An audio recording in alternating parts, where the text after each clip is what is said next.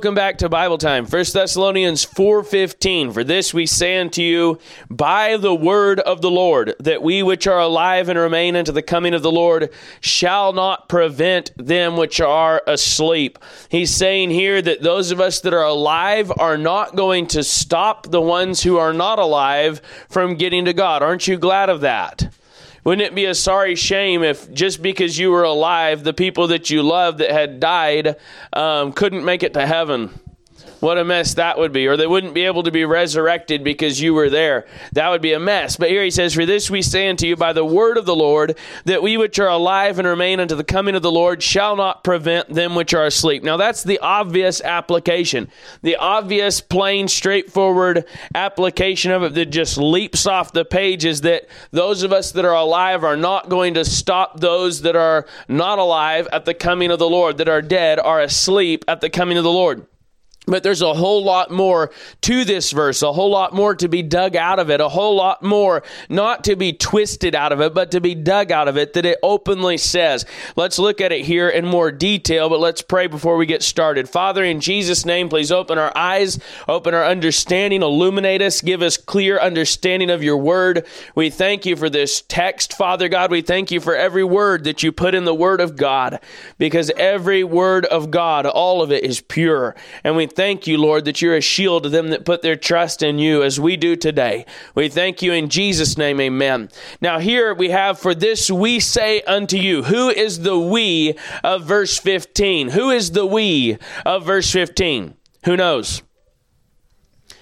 Paul, Silvanus, and Timotheus. Verse 1 says, Paul and Silvanus and Timotheus unto the church of the Thessalonians, which is in God the Father and in the Lord Jesus Christ. Grace be unto you and peace from God our Father and the Lord Jesus Christ. But they did not even cite their apostolic authority. They did not cite um, any other kind of authority. They did not cite authority from the supposed first church at Jerusalem or some kind of supposed church at Rome.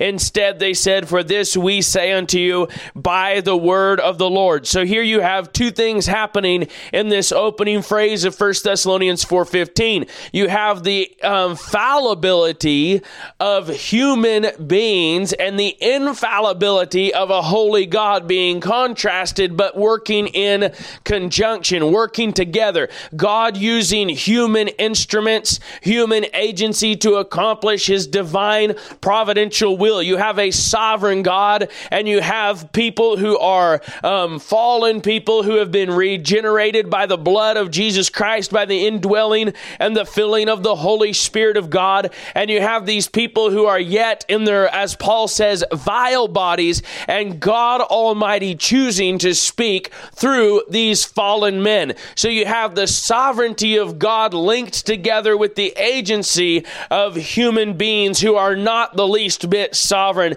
and who are created beings. So he says, Paul, Silvanus, and Timotheus, we say unto you by the word of the Lord. I want us to go to 1 Kings quickly. 1 Kings, verse chapter 13, quickly.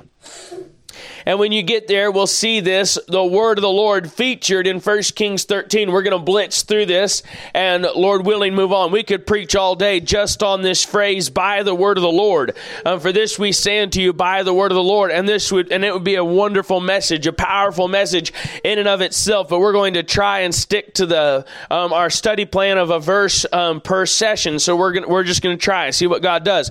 So here it says, And behold, there came a man of God out of Judah by the word of the Lord unto Bethel. So we have this same phrase by the word of the Lord. This phrase is um, patently a Old Testament phrase, if I if patently is even the right word to use. It is a phrase that shows up in the Old Testament over and over and over again. Um, similar phrases like this are all throughout the Old Testament. And here in 1 Kings 13, we have there came a man of God out of Judah by the word of the Lord unto Bethel. That that means it wasn't his idea, but again, you have a man doing something God said to do so that he can say what God said to say so that God's work gets done through man's agency.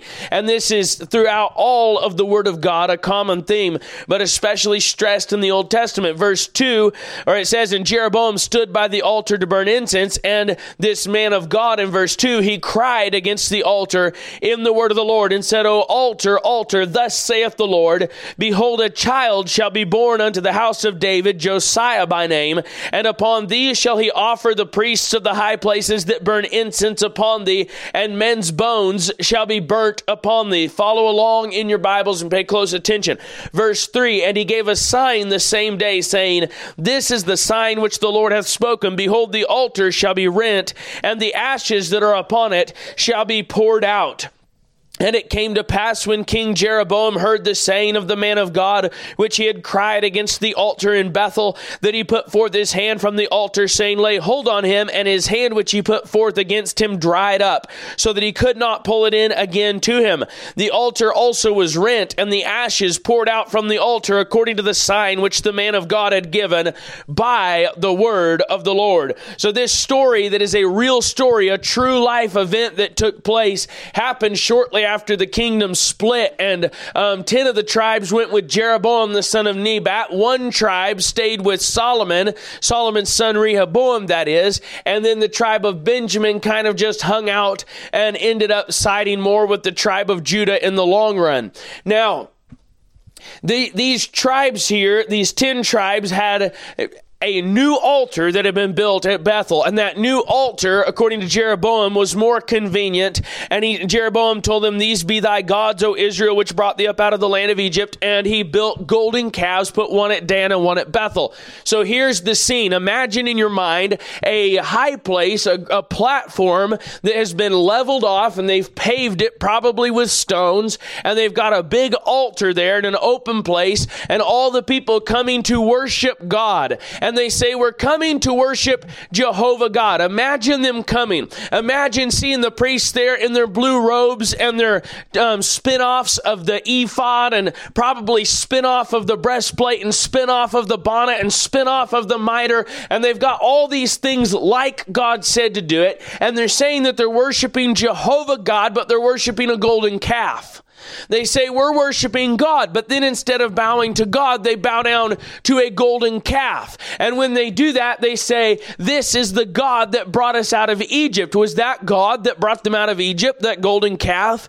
No, it was not. So they had instituted a false pagan idolatry, but they were using all the biblical terms and mixing in paganism with their idolatry and using the Bible as the basis for it. This is one of the original original appearances of the Catholic Church. It's been around a long, long, long, long time. This the Catholic Church started all the way back in the Garden of Eden, and its first high priest was Satan himself, because that is who runs that filthy abomination of a harlot false church.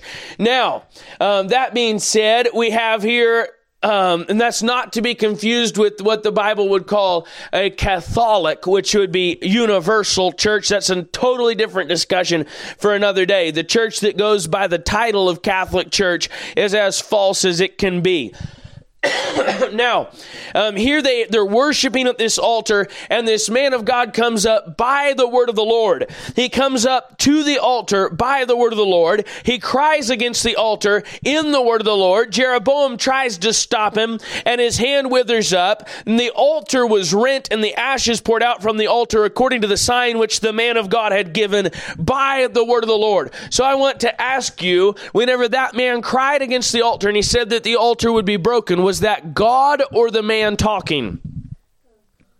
That was God talking, but I want to, but what else? That was also the man talking. When that man spoke, they did not hear God's voice. And that was part of their problem. They heard the man's voice. But who was talking? Whose word was it that was being spoken? God's word. So the man of God spoke God's word, and the people heard the man's voice, but God spoke. And this is how God's done it all throughout. Here in our text in 1 Thessalonians 4:15 he says for this we say unto you by the word of the Lord. So these men Paul and Silvanus and Timotheus are talking and their voices are being heard by other men, but God is the one that is talking to them. God is the one that is saying that. And this in our text that we're, we're reading here is not just the word of men, but it is the word of God. So look at a, look at a couple of the references here in verse 9 it says, um, well, the man prayed for the king, and God restored his hand, and the king invited him over for dinner. Verse 9 For so was it charged me, said the man, who said, I will not go in with thee, neither will I eat bread nor drink water in this place. For so was it charged me, verse 9, by the word of the Lord, saying, Eat no bread, nor drink water, nor turn again by the same way that thou camest. So he went another way and returned not by the way that he came to Bethel. So the man of God had evidently received more word word from God than what he said at the altar. He went and cried against the altar, but apparently God had said something else by the word of the Lord to the man. And now that man shared to the other, to the king, what God had said to him by the word of the Lord. Look at verse 17. Here an old prophet tries to get him to come back. He's resting by a tree. He shouldn't have stopped.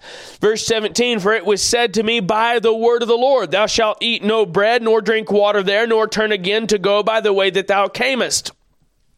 Now this old prophet says to the young to the man of God that came from Judah, he said unto him in verse 18, I am a prophet also as thou art, and an angel spake unto me by the word of the Lord, saying, Bring him back with thee unto thine house that he may eat bread and drink water, but he lied unto him. So here we find something very important about the word of the Lord. This is one of the most important passages of scripture in the whole Bible for understanding the word of the Lord. Understanding understanding the responsibility that we are that we have to God whenever we hear the word of the Lord at the mouth of a man of God, but also understanding that men can say that they're speaking by the word of the Lord and not be speaking by the word of the Lord. Just because somebody says that they're speaking by the word of the Lord doesn't mean that they really are. So here this old prophet tells the man of God from Judah, I am as a I am a prophet as thou art, and he said an angel spake unto me by the word of the Lord and told me to bring you back and feed you bread and water. And here we're going to find that this young man of God, well, we assume he's a younger man of God, that this man of God um, went back and he ate bread and drank water and he disobeyed the word of the Lord that God had given him. So it says in verse 20, and it came to pass as they sat at the table that the word of the Lord came unto the prophet that brought him back. The guy that lied to him. God sent a message to the liar. Isn't that amazing? And this teaches us something else about the word of the Lord that the word of the Lord is not dependent on a perfect human agent. Isn't that amazing? But rather a someone who has been consecrated to God. Now, somebody that is a called by God to speak for God and then does not follow God and does not keep His word, um, pretty soon is going to suffer extreme consequences for it. But here, this man who had lied now speaks by the word of the Lord. He says, Thus saith the Lord, Forasmuch as thou hast disobeyed the mouth of the Lord, and hast not kept the commandment which the Lord thy God commanded thee, but camest back and hast eaten bread and drunk water in the place of the which the Lord did say to thee, Eat no bread and drink no water, thy carcass shall not come unto the sepulchre of thy fathers. What a lousy day that turned into. And it came to pass after he had eaten bread and after he had drunk that he saddled for him the ass, to wit, for the prophet whom he had brought back. And when he was gone, a lion met him by the way and slew him. And his carcass was cast in the way, and the ass stood by it, and the lion also stood by the carcass. And behold, men passed by and saw the carcass cast in the way, and the lion, lion standing by the carcass, and they came and told it in the city where the old prophet dwelt. And when the prophet that brought him back from the way heard thereof, he said, It is the man of God who is disobedient unto the word of the Lord. Therefore, the Lord hath delivered him unto the lion which hath torn him and slain him, according to the word of the Lord which he spake unto him. Again, we have the word of the Lord, the word of the Lord, the word of the Lord, the word of the Lord, the word of the Lord. We have the word of the Lord coming to the man in Judah and sending him to Bethel. We have the word of the Lord that he preached against the altar. We have the word of the Lord that he pre- that he told the king he cannot eat bread or drink water. We have the word of the Lord again to the old prophet. We have the lying prophet saying that he's speaking by the word of the Lord. And then we have the amazing phenomena of that same lying prophet receiving a true word of the Lord after having received a, or after having lied about the word of the Lord. And then God making him tell the truth. And then we have again the word of the Lord being mentioned in verse 26 that the man of God was disobedient to the word of the Lord and therefore died. And we find that the old prophet went and got the carcass of the man of God and laid it upon the ass and brought it back. And the old prophet came to the city to mourn and to bury him, and he laid his carcass in his own grave, and they mourned over him, saying, Alas, my brother. And it came to pass after he had buried him that he spake to his son, saying, When I am dead, then bury me in the sepulchre wherein the man of God is buried. Lay my bones beside his bones, for the saying which he cried by the word of the Lord against the altar in Bethel and against all the houses of the high places which are in the cities of Samaria shall surely come to pass. Go to 2 Kings 23. All of this took place. This man of God is unnamed in the Bible. All of this took place. God speaking through human agents. God who is perfect, even using imperfect agency, imperfect human beings. And verse 15 of chapter 23, we find King Josiah which the man of God had prophesied. A child shall be born in the house of David, Josiah by name. And here is Josiah, who knew nothing of the law of God, whose dad was not a good dad, whose dad was ungodly, but Josiah found the word of God later in his reign after almost 20 years of reigning, something like that. And then he um, began to obey the word of God and to purge Israel and Judah from their idols. And we find here in Second Kings verse chapter um, 23 verse 15 that he comes to the altar at Bethel.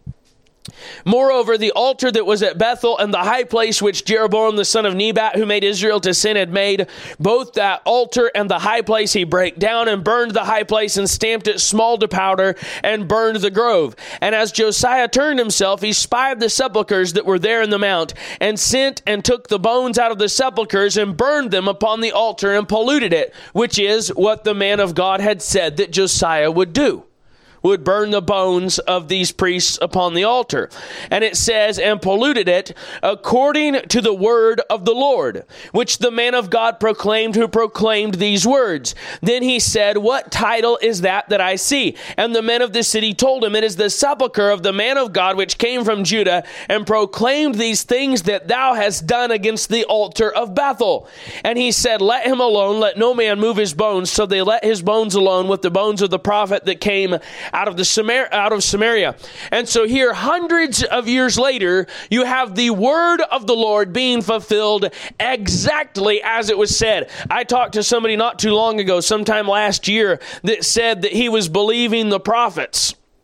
He says, I, am believing the prophets. Trump's going to get back in. And so his prophets were prophesying that Trump was going to get the election overturned and get back in and, and whatever. All that. I'm not going to get into all that right now. It's off topic. But the point is that he was trusting his prophets and they made a prophecy. It was a vague prophecy and it didn't come to pass. Yet he still continued to believe his prophets. He made a couple somewhat specific statements as the hearings were taking place. After the election did not get turned over, I went went and had another chance to talk to that man, and he ha- and I told him that the Bible says that if the word of a prophet does not come to pass, that the Lord hath not spoken by him, and he didn't want to talk about it. Didn't want have, to have anything to do with it other than to invite me to a prophecy conference where more of his prophets were going to prophesy more false prophecies and more lies. now, um, here, the word of the Lord comes to pass. The word of the Lord always comes to pass. What you need to take home from this is that God speaks, and God speaks through human agents, and God speaks through people who will die, and even after they die, the, word of the Lord will still come to pass. The word of the Lord is not dependent upon human agency, but God chooses to use human agents to speak to man for him. Why does he do that? Because he's God and he chose, chose to do it that way. That's why. So we've got three things to notice here. Men speaking by the word of the Lord, just normal men like Paul, Silvanus, and Timotheus here in our text. Next, I want you to notice that in First Thessalonians, he uses an Old Testament phrase, by the word of the Lord, meaning that God is still the same God. And God still says what God says, and what God says will still happen. And what God said in the Old Testament will happen is still going to happen. God said, I am not a man that I should repent. God doesn't change. Yesterday, today, forever. Jesus is the same. And God is not going to change. What God said He will do, He will do, whether men agree with Him or not, whether men die or not, whether men live or not, whether we live, whether we die, wherever we go, we can rest confidently in the Word of God that what God said He will do, God will do. so we notice that men were speaking by the word of the Lord. And now I want you to notice that God's word was spoken by men that the men were speaking, but that God was speaking. I know we've referenced this, but get it set. Men spoke God's word, God spoke through men. A lot of people really miss this. If you if you lose God's word in the man, if the man of God speaks and you think that it's just a man and you miss God's word, you're in for a shock you are in for a shock. If you see a man speak and you think because he's spoken God's word once, that everything he says is God's word, you're in for another shock. God uses men, but God's word always comes to pass, even if the very men that speak against God's word speak God's word at other times. Go to 2 Timothy 3 quickly. 2 Timothy 3 All scripture is given by inspiration of God and is profitable for doctrine, for reproof, for correction, for instruction in righteousness, that the man of God may be perfect, truly furnished unto every good work. All scripture is given by inspiration of God. It's not part. Some of the scripture's right and some of it's not. When I talked to that man about his false prophets, he said to me that one of the rules of prophecy is that prophets can't be specific. I asked him where he got that. He said from a prophecy conference. I said, What does the Bible say? He said, Well, that's what the prophets said at the prophecy conference that prophecies can't be too specific. You can't give dates, you can't give times, you can't give seasons, you can't give any kind of specific names, that it's going to be pretty vague. Um, and that's just the nature of prophecy. God prophesied Josiah by name, that he would come from the loins of the kings of David, and that he would come up against Bethel, and that he would destroy it and burn the bones of the prophets that were offering sacrifices there upon that altar. 200 years later, when most people had forgotten about it, and those prophets' bones had been moldering in their caves for over 200 years, God God's word came to pass exactly.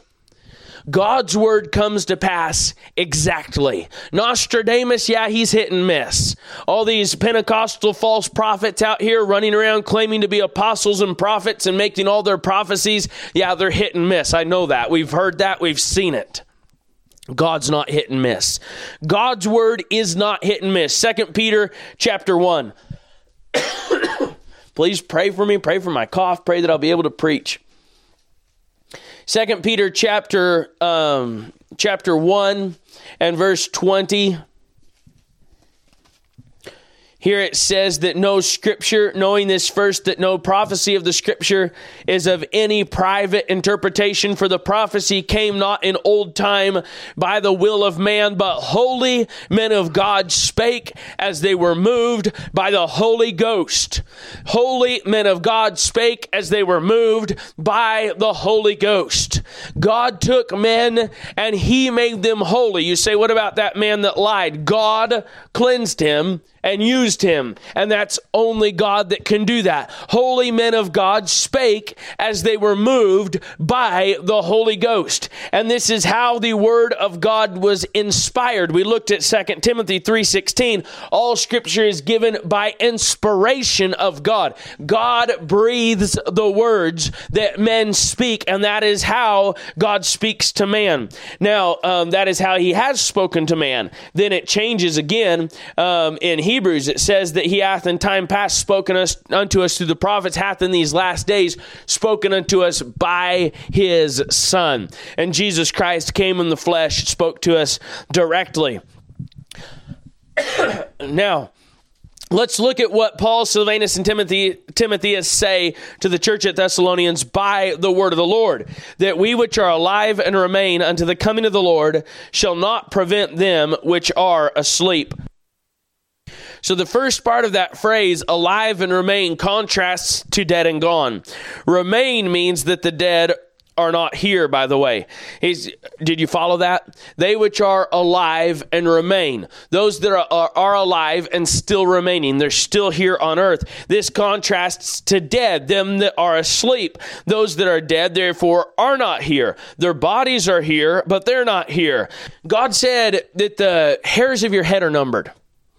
God said that the very hairs of your head are numbered, that there's that a sparrow doesn't fall to the ground and die without his watch care, without God knowing it, and that God has counted the hairs of your head. So those which are dead, those that are asleep, their bodies lay in the grave but they are not there. Otherwise, they would be dead and remain. Here we have the alive and remain contrasted with those that are asleep. And he says, unto the coming of the Lord. They which are alive and remain unto the coming of the Lord. Now, there's more than one coming this is kind of disjointed. I'm struggling with my cough, struggling to keep uh, my thoughts ordered. Please pray for me, and Lord, please help us today. So, here, this coming of the Lord, there's more than one coming. The second coming, people talk about the second coming of the Lord. It's not really listed as such as I've found in the Bible, unless I overlooked it. If I did, I want to be corrected about that. But as far as a second coming, it talks about the coming of the Lord. All the comings of the Lord are called the coming of the Lord, and context must be studied to know which coming it's talking about. Which time is it talking about Jesus coming? Um, throughout the Bible, it gives us all kinds of hints. God does it this way on purpose. You must you must study the context to gain discernment. God does it this way so that you will have to gain wisdom, not just knowledge. You see, I can tell you, I'm going to tell you here in just a second something about the comings of the Lord. But when you hear that, it's not going to mean as much to you as it will whenever you study it out for yourself and God shows it to you in the Bible. Because the wisdom that you need to get from God is more valuable than the knowledge. Anybody can say anything. It's another thing to know God and know His Word and know what it says. So, the comings of God in the Bible, the comings of the Lord Jesus Christ, you must study throughout the Bible and study the context of them to know which one God is talking about. Uh, I worry about folks that get more out of books than out of the Bible, and they never get fed by the Word of God. They always have to go to the, the greatest teacher, the greatest preacher, and they read his books and they read his series and they read this book by this one and this book by that that one, and they're not really getting fed from the Word of God. They've got all this Christian self help stuff. I wonder if they're even saved at all because God feeds His people through the Word of God. Luke chapter 12, let's go there real quick. Let's look at this story, and we'll just hope that this is a blessing to you in spite of the fallacies and shortcomings and uh, of this human agent. So here in Luke 12 and verse 31, Jesus says, For but rather seek ye the kingdom of God, and all these things shall be added unto you. Fear not, little flock. It is your Father's good pleasure to give you the kingdom. Sell that ye have and give alms. Provide yourselves bags that wax not old, which wax not old, a treasure in the heavens that faileth not, where no thief approacheth, neither moth corrupteth. For where your treasure is, there will your heart be also. Verse 35, Let your loins be girded about, and your lights burning, and ye yourselves like unto men that wait for their Lord, when he will return from the wedding, that when he cometh and knocketh, they may open unto him immediately. Now, this here is speaking of them that they're waiting for him when he comes from the wedding. This is given in context to the Jews, and this is given in context after the wedding supper. We're going to slow down here because this is we're just going to have to slow down and take this slowly or we're not going to get it. I, and I understand that. So we're going to slow down a little bit. Notice there in verse 36 does everybody see that there as men that wait for the Lord when he will return from the wedding? That wedding is in Revelation 19. Hold your place in Luke 12 and jump over to Revelation 19. Here is the wedding in verse 7. Let us be glad and rejoice and give honor to him, for the marriage of the Lamb is come, and his wife hath made herself ready. For the marriage of the Lamb is come. Does everybody see that in Revelation 19? For the marriage of the Lamb is come, and his wife hath made herself ready. Jesus never had a wife on earth. Jesus is the Lamb of God. The Bible's explicit about that. And here is a marriage of the Lamb, and his wife hath made herself ready. We'll look at that more in just a little bit. Go back to Luke 12. This marriage that he's saying, the servants are watching for when he comes back from the wedding. Now, when he when he gets married, he will necessarily have his bride with him at the ceremony. It's not much of a wedding if you're the only person there. If your bride doesn't show up, it's a pretty sorry day. Um, we've brother Michael Kime preaches on here. I'll tell a little story on him him. He was telling us the other day that whenever he and his wife, um, Kristen, were married, that they didn't, um, they had a miscommunication with the person that was um, coordinating in the back. And whenever the song came on that Mrs. Kime was supposed to go forward to the altar to that song, the coordinator did not recognize the song.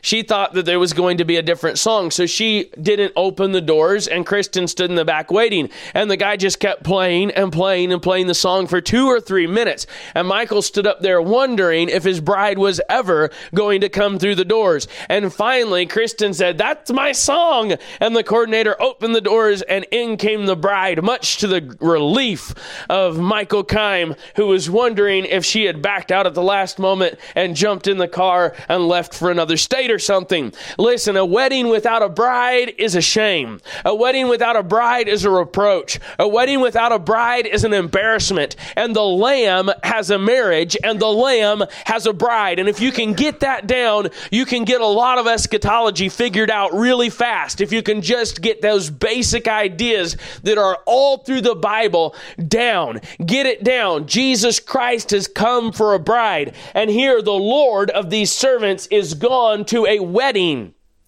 And these servants are waiting until he will come, and they're told to be ready. Blessed are those servants whom the Lord, when he cometh, shall find watching. Verily I say unto you that he shall gird himself and make them to sit down to meat, and will come forth and serve them. And if he shall come in the second watch, or come in the third watch, and find them so, blessed are those servants. And this know that if the goodman of the house had known what hour the thief would come, that he would have watched, and not have suffered his house to be broken through.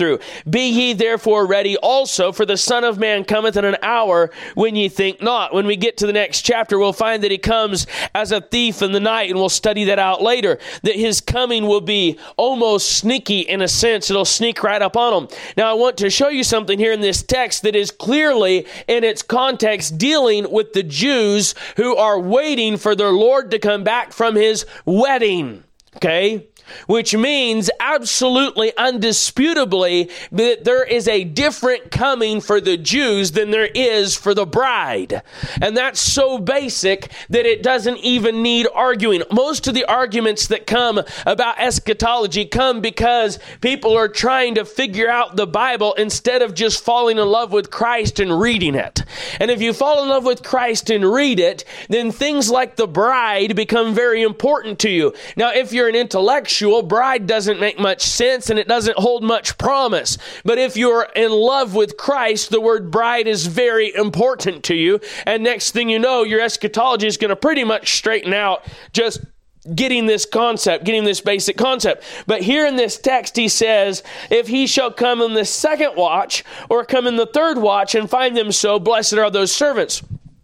Now, this is speaking of the coming of a literal watch, and they would split the time up into these three different watches. They talk about the second watch of the day, the third watch of the day, and they split the days up into these watches. But it's interesting, and not just interesting, but purposeful and by inspiration of God that God put three watches in there. Those aren't watches you wear on your arm. That's an assignment to watch for a certain amount of time.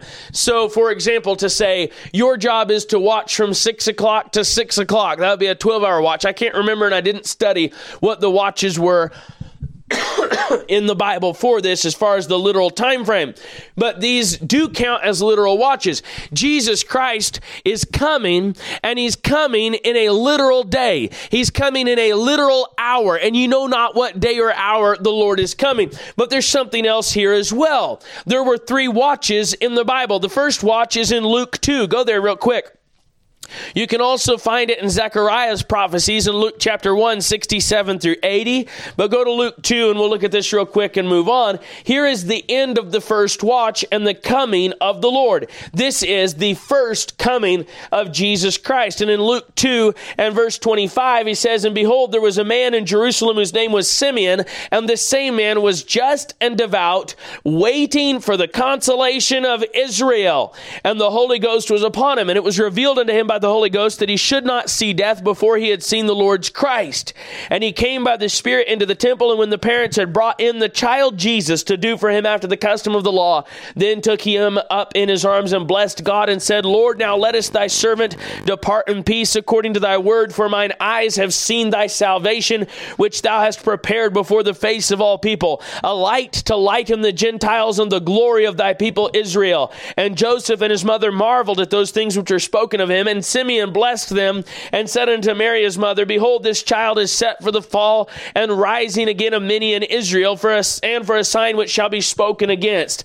Yea, a sword shall pierce through thine own soul also, that the thoughts of many hearts may be revealed. And there was one Anna, a prophetess, the daughter of Phanuel of the tribe of Asher. She was of a great age and had lived with an husband seven years from her virginity, and she was a widow of about fourscore and four years, which departed not from the temple, but served God with fastings and prayers night and day. And she, coming in that instant, gave thanks likewise unto the Lord and spake of him to all them that looked for redemption in Israel. Looking for redemption, waiting for the consolation, waiting for the coming of Christ. And back in chapter 1 and verse 78, through the tender mercy of our God, whereby the day spring from on high hath visited us to give light to them that sit in darkness and in the shadow of death to guide our feet into the way of peace. Jesus Christ came came the first time, and that was the first watch.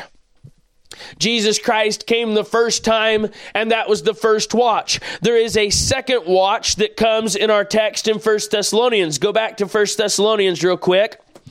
And in First Thessalonians and verse 16, for the Lord himself shall descend from heaven with a shout, with the voice of the archangel, and the and with the trump of God, and the dead in Christ shall rise first. Then we which are alive and remain shall be caught up with them, caught up together with them in the clouds to meet the Lord in the air. So shall we ever be with the Lord. This is the catching away of the church for the marriage supper of the Lamb. This is when Christ Christ comes for his bride. And so this is a second watch, if you will. In our text in Luke 12, we had three watches implied. The first watch happened, was completed whenever Christ came the first time. The second watch is what we are watching for right now. We are in the second watch. And by the way, any Jew that is found watching when the second watch ends and Christ comes back for his bride will be caught up with the church, will be part of the church and part of that church age. There's no difference between Jew and Greek right now spiritually. So the Jews that are found watching in the second watch, blessed are those servants. And if they be found in the third watch, blessed are those servants. Do you see this? There were servants who were found watching at the end of the first watch. There were ser- there will be servants found watching at the end of the second watch when Christ comes back to claim his bride and catches her up to meet him in the clouds of the air, not a visible coming where all the earth mourns and where he judges, but rather a coming for a bride. A wedding and a war are two different things, in case you can't figure that out. Now, I know a lot of eschatological experts out there will say that they're both the same event, but they are missing the whole subject. They might not even be saved because they have it's all intellectual with them. They may be, they may be saved. If they are, God will straighten them out at the marriage supper. You say, "We'll all figure out when we get there." I said, "Yeah, I know," and and you'll tell me I'm right then. No, you won't, because you won't care, and neither will I. We'll worship Jesus Christ. But this is right. And listen to me. Some people say, "Oh, we should," you know, there's just not enough information to know. Bogus hogwash baloney. That's a bunch of garbage. There's not enough information for you to know because you haven't studied it enough. But if you get in the Bible and seek the seek the truth of God's word, ask God to show you, he will show you. It says you won't know the day or the hour. It doesn't say you won't know the order.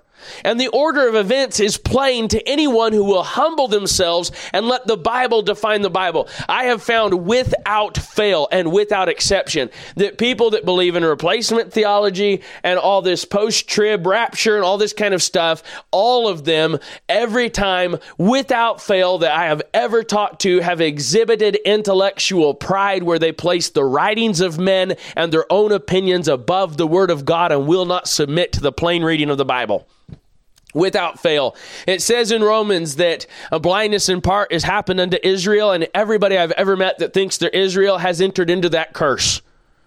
And they're blind in part. They absolutely cannot see it. Paul said, I would not have you ignorant, brethren, concerning this mystery. Speaking of Israel and the church, he says, Lest ye should be wise in your own conceit. And everybody that I've ever met, bar none, or read after or listened to that believed in this post trib stuff, this eschatological nightmare of, of failing to understand the second watch, the coming of the Lord for his church, this complete failure always, um, when coupled with the replacement theology ideals of thinking that the church is Israel, ends in spiritual conceit, just like Paul said, and it blinds you might be saved, proud, and useless for God to a large degree.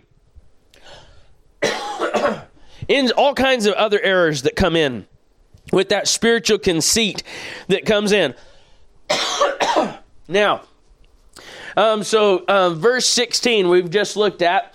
The Lord shall descend with a shout from heaven with a shout, the Lord himself with the voice of the archangel and with the trump of God, and the dead in Christ shall rise first. Then we which are alive and remain shall be caught up together with them in the clouds to meet the Lord in the air. So shall we ever be with the Lord. Wherefore, comfort one another with these words. Oh, wait a second. All your other eschatological plans are big comforts, right? Yeah, you better stockpile. You've got a plan. You got to watch for the beast. You got to watch for the Antichrist. You're, we're all going to get beheaded and die. Fun, fun. Moving on. Let's just stick with the Bible. There's comfort in the Bible. The third watch post tribulation in Second Thessalonians 1 7. So we're not even really going to get into that much in this study. And to you who are troubled, rest with us when the Lord Jesus shall be revealed from heaven with his mighty angels in flaming fire, taking vengeance on them that know not God and obey not the gospel of our Lord Jesus Christ, who shall be punished with everlasting destruction from the presence of the Lord and from the glory of his power when he shall come to be glorified in his saints and to be admired in all them that believe, because our testimony among you was believed in that day. Now go to Revelation 19 real quick and we'll look at this relationship between the marriage of the Lamb and the revelation of Christ in flaming fire. In chapter 19 in verse 7, let us be glad and rejoice and give honor to him for the marriage of the Lamb is come and her wife hath made herself ready and to her was granted that she should be arrayed in fine linen, clean and white for the fine linen is the righteousness of saints. And he saith unto me, right, blessed are they which are called unto the marriage supper of the Lamb and he said, said, saith unto me, These are the true sayings of God. And I fell at his feet to worship him, and he said unto me, See thou do it not. I am thy fellow servant and of thy brethren that have the testimony of Jesus. Worship God, for the testimony of Jesus is the spirit of prophecy. So here's a prophet, and the marriage supper of the Lamb has come and she his wife has made herself ready. And this man says hey i'm just one of you. So here is this man are you following? A man who was a preacher but he's standing in heaven in a glorified body which means post resurrection He's standing there in a glorified body and in such that here John the Revelator, as some people call him, John the Apostle, fell at his feet to worship him. And he said, See thou do it not. I am thy fellow servant and of thy brethren that have the testimony of Jesus. Worship God, for the testimony of Jesus is the spirit of prophecy. So here you have a resurrected prophet standing there talking with John. Now, verse 11. And I saw heaven open, and behold, a white horse. Verse 11 of chapter 19 of Revelation.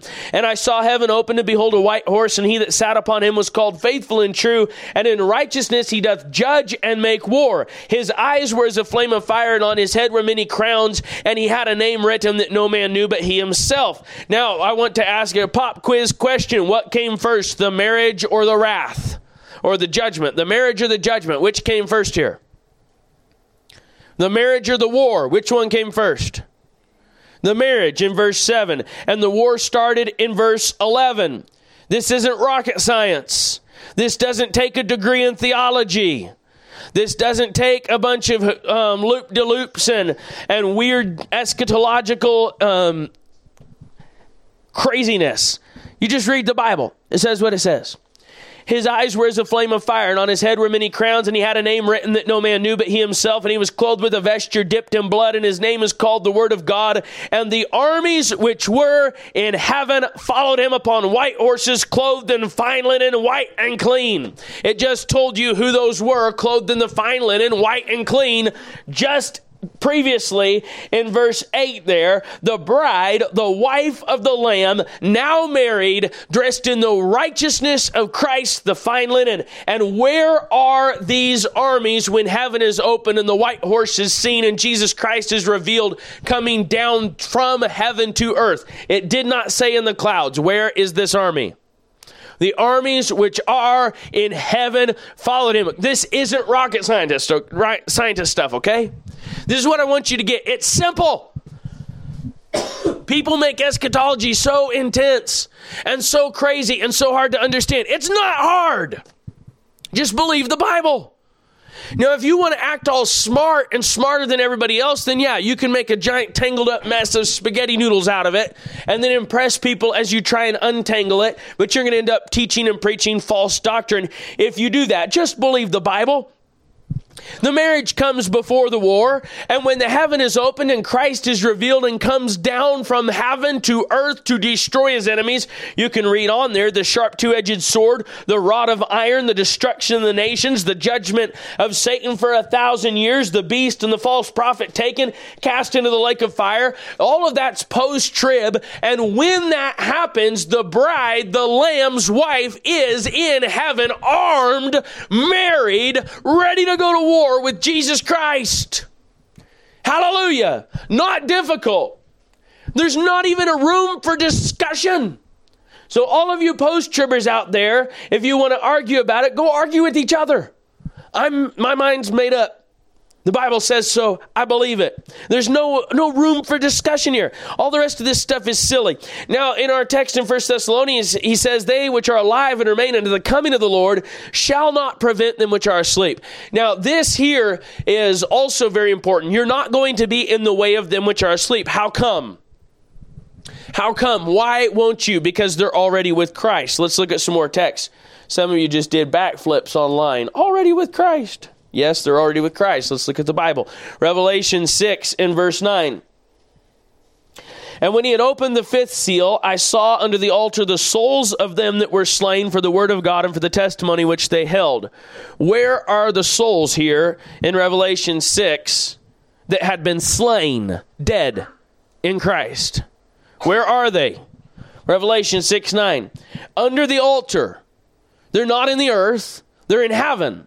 And these ones are under the altar. Verse 10 And they cried with a loud voice. Are they sleeping or are they awake?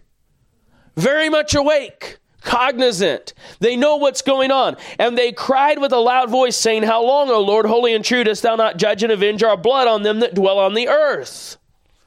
Wow. By the way, that could be your mama.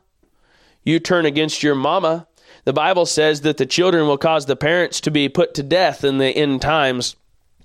you turn on your mama and have her put to death, and she'll be up there under the altar saying, God, how long till you wipe up the ground with my wicked son and my wicked daughter and my wicked nephews and nieces and my wicked brothers and sisters? How long till you go and slay them and let their blood spill all over the ground? Listen, all this we've we've talked about this some already about the family of God and family relationships and the family God. In heaven, your mama's not going to think of you like your son, like her son. She's going to be in love with Christ. And Christ is going to be for, foremost. And his glory is going to be foremost. And you're not going to get one prayer from your mama except, God, go kill him in heaven if you're the sinner. You're not going to get a lick of help from anybody that's dead and gone. Where are they when they die? Well, here are some under the altar. Go to Revelation 8 and verse 14. Let's get some things absolutely settled here. I don't know how I got 814 because there's not 14 verses in 8. So that would be 714. And I said unto him, Sir, thou knowest. he asked, here John asked, Who are all these people? He sees a bunch of people. Who, what, are, what are these that are arrayed in white robes, and whence came they? And I said unto him, Sir, thou knowest. And he said to me, so this man asked John. John said, You know who they are. The man says to John, um, These are they which came out of great tribulation and have washed their robes and made them white in the blood of the Lamb. Now, we looked at that great tribulation whenever we looked at um, the text that deals with tribulation in First Thessalonians, and that would be uh, verse 4 of chapter 3 of First Thessalonians. You can go look up that lesson. The church of Jesus Christ is suffering persecution and in great tribulation right now. The true church is, the fake church is not. The, that's, that's where the confusion comes from these that think the church is going through the tribulation. They're talking about the fake church, and it is. Most of those people out there that are that think that they're going through the tribulation are going through the tribulation because they're not really his. Now it says here, These are they which came out of great tribulation, have washed their robes and made them white in the blood of the Lamb. Therefore are they before the throne of God and served him day and night in his temple. And he that sitteth on the throne shall dwell among them. They shall hunger no more, neither thirst any more, neither shall the sun light on them, nor any heat. So here they are before the throne of God. They're wearing white robes and they're serving God day and night in his temple. Now forget, forget soul sleep. They're not even sleeping at night. They're serving God day and night. They don't even fall asleep. Here they are in heaven. Listen to me. When a Christian dies, they go to heaven immediately to be with God. Go to Revelation chapter 14 and verse 13 quickly. Revelation 14 and verse 13. Here in verse 12, here is the patience of the saints. Here are they that keep the commandments of God and the faith of Jesus. Here are people who are saved during the tribulation. And if they take the mark of the beast, they'll die. But if they don't, life is, is hell on earth for them. They're going through great tribulation. And he says in verse 13, And I heard the voice from heaven saying unto me, Write, Blessed are the dead which die in the Lord from henceforth. Yea, saith the Spirit, that they may rest from their labors, and their works do follow them. Blessed are the dead which die in the Lord it says that they may rest from their labors and their works do follow them. 15 in chapter, um, chapter 15, verse 2. And I saw as it were a sea of glass mingled with fire, and them that had gotten the victory over the beast and over his image and over his mark and over the number of his name stand on the sea of glass, having the harps of God. Where are all these dead people? Standing on the sea of glass, having the harps of God, no longer dead. Jesus said, They that believe in me shall never taste death. It says in verse 3 And they sing the song of Moses, the servant of God, and the song of the Lamb, saying, Great and marvelous are thy works, Lord God Almighty, just and true are thy ways, thou King of saints. Who shall not fear thee, O Lord, and glorify thy name? For thou only art holy, for all nations shall come and worship before thee, for thy judgments are made manifest. Go to 2 Corinthians 5 quickly. Second Corinthians 5, and then we'll go to First Corinthians, and Lord willing, wrap it up. Second Corinthians 5, verse 1 For we know that if our earthly house of this tabernacle were dissolved, we have a building of God, and house not made with hands, eternal in the heavens. For in this we groan, earnestly desiring to be clothed upon with our house which is from heaven, if so be that being clothed we shall not be found naked. For we that are in this tabernacle, the body he calls a tabernacle over and over again throughout Corinthians. We're not going to go to that right now. Um, so this is the body that he's speaking of in tabernacle for we that are in this tabernacle our body do groan being burdened not for that we would be unclothed but clothed upon that mortality might be swallowed up of life He's saying this body, it's not that I want, he's saying it's not that I want to or that we want to die so that we will be out of our body, but rather so that we can have our new body. We want to be changed. It's not that we want to die because we won't die. It's that we want to be changed. Nowhere does he say, I'm ready to die. I want to die. I just want to die. That's not what Paul said anywhere. Instead, that's what Elijah said when he was in depression there under the juniper tree. It'd be better for me to die. It's what Jonah said when he was angry about God's mercy to the Ninevites. God, just let me die. It would be better for me to die. But here Paul says, we don't groan, um, we groan being burdened, not that we would be unclothed, but clothed upon, that mortality might be swallowed up of life. Now he that hath wrought us for the selfsame thing as God, who also hath given unto us the earnest of the Spirit. Therefore we are always confident, knowing that whilst we are at home in the body, we are absent from the Lord. Pay close attention. Verse 3 for, or 7 For we walk by faith, not by sight. We are confident, I say, and willing rather to be absent from the body and to be present with the Lord. We are willing to be absent from the body and to be present with the Lord. This is what caused Paul to say, I am in a strait betwixt two. For he says, I'd rather depart and be with God. Nevertheless, to be present with you is more needful. So, and then he says that he's sure that he will. Go to 1 Corinthians 15 and we'll see if we can get any of this as we're running out of time. So here in 1 Corinthians 15, he speaks most of all of the resurrection. Verse 3 For I delivered unto you first of all that which I also received, how that Christ died for our sins according to the Scriptures, and that he was buried, and that he rose again the third day according to the Scripture. Now go down to verse 12. Now if Christ be preached that he rose from the dead, how say some among you that there is no resurrection of the dead? But if there be no resurrection of the dead, then is Christ not risen? And if Christ be not risen, then is our preaching vain, and your faith is also vain. Yea, and we are found false witnesses of God because we have testified of God that he raised up Christ, whom he raised not up, if so be that the dead rise not. For if the dead rise not, then is not Christ raised. And if Christ be not raised, your faith is vain, and ye are yet in your sins. Then they also which are fallen asleep in Christ are perished. He said, if Christ is not risen, then those that die in their, um, even in Christ, they're perished, they're gone, there's no hope for them, they're not coming back. Verse 19, if in this life only we have hope in Christ, we are of all men most miserable. I remember reading a book as a kid where um, somebody made an invention that could get him into um, a nether world, and it was all just this mist and these knots, these zeros, and these zeros floating around where the leftover remains of people. And somebody had gone and gotten lost in that world and they went and got that person and brought them back. All that kind of trash, I wish I never even read. All that kind of trash is how the world sees death. That's not reality. When you die, you don't go wander in the mists of darkness. You don't just go flit around as a nothing, as a zero. When you die, you will either be present in hell or present in heaven. And the Bible teaches that the rich man who died lost in hell lifted up his eyes being being in torments. He was sentient. He was awake. He was re- he was cognizant. He was understanding. He was thinking. He was remembering. He was praying. He was beseeching. He was shouting. He was crying. He was in misery. He was there in hell. But for the saved, they have hope. If in this life only we have hope in Christ, we are of all men most miserable, it says. Verse 20, but now is Christ risen from the dead. But now is Christ risen from the dead and become the first fruits of them which of them that slept. For since by man came death, by man came also the resurrection of the dead. For as in Adam all die, even so in Christ shall all be made alive. But every man in his own order. Christ the firstfruits.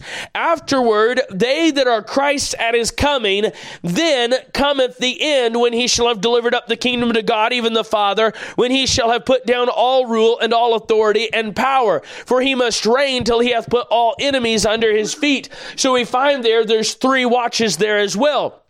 Um, watches for the um, first coming of Christ. The Christ is the first fruits. They that are Christ at his coming are the second. And then in the end, whenever Christ brings up those souls under the altar in the tribulation saints that have died there and resurrects their bodies. The last enemy that shall be destroyed is death, it says. For he hath put all things under his feet. That ends in Revelation, um, in the end of Revelation 19, and then goes into Revelation 20.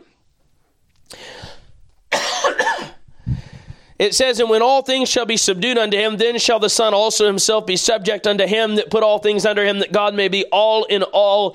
Else what shall they do which are baptized for the dead, if the dead rise not at all? Why are they then baptized for the dead? And why stand we in jeopardy every hour?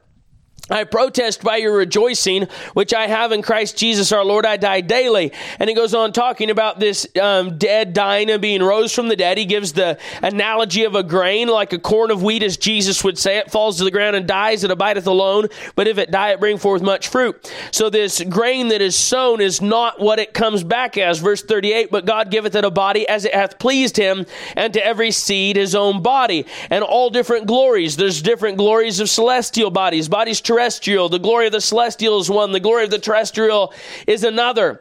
So there's, it is sown a natural body. In verse 44, it is raised a spiritual body. There is a natural body and there is a spiritual body. So when you die, your natural body is laid in the grave, but your spiritual body is with Christ. And someday your natural body will be raised from the dead and quickened and changed. That's why he says, We shall not all sleep, but we shall all be changed. In verse 51, Beloved, behold, I show you a mystery. We shall not all sleep but we shall all be changed. Study out this whole chapter in your own time if you can. In a moment, in the twinkling of an eye, at the last trump, for the trumpet shall sound, and the dead shall be raised incorruptible, and we shall be changed. For this corruptible must put on incorruption, and this mortal must put on immortality. So when this corruptible shall have put on incorruption, and this mortal shall have put on immortality, then shall be brought to pass the saying that is written, Death is swallowed up in victory. O death, where is thy sting? O grave, where is thy victory? The sting of death is sin, and the strength of sin is the law. But thanks be to God, which giveth us the victory through our Lord Jesus Christ. So, our text here, he says to them, For this we say unto you by the word of the Lord, not just the word of man, but the word of the Lord, that we which are alive and remain unto the coming of the Lord shall not prevent them which are asleep. The application in 1 Corinthians 15 is labor on labor on. Comfort one another, labor on. Get the job done, work hard. Don't faint. Don't be afraid. Don't be afraid of the consequences of following Jesus. We have a blessed hope. We have a resurrection to look for. Praise the Lord. Father, in Jesus' name, I pray that you would take these um, mumblings of mine and anoint them and use them in people's lives and comfort us, Father. Lord, forgive me for all my shortcomings and um, idiosyncrasies, Lord, that might throw people off from your word. Lord, I pray that you just strike all that from the record, Lord God, and just help people to hear what will help them and get past everything else. Lord, help me to be more like Christ and less of a stumbling block to people, Lord, in the way I present your truth. Help me to present it right. In Jesus' name and for Christ's sake, amen.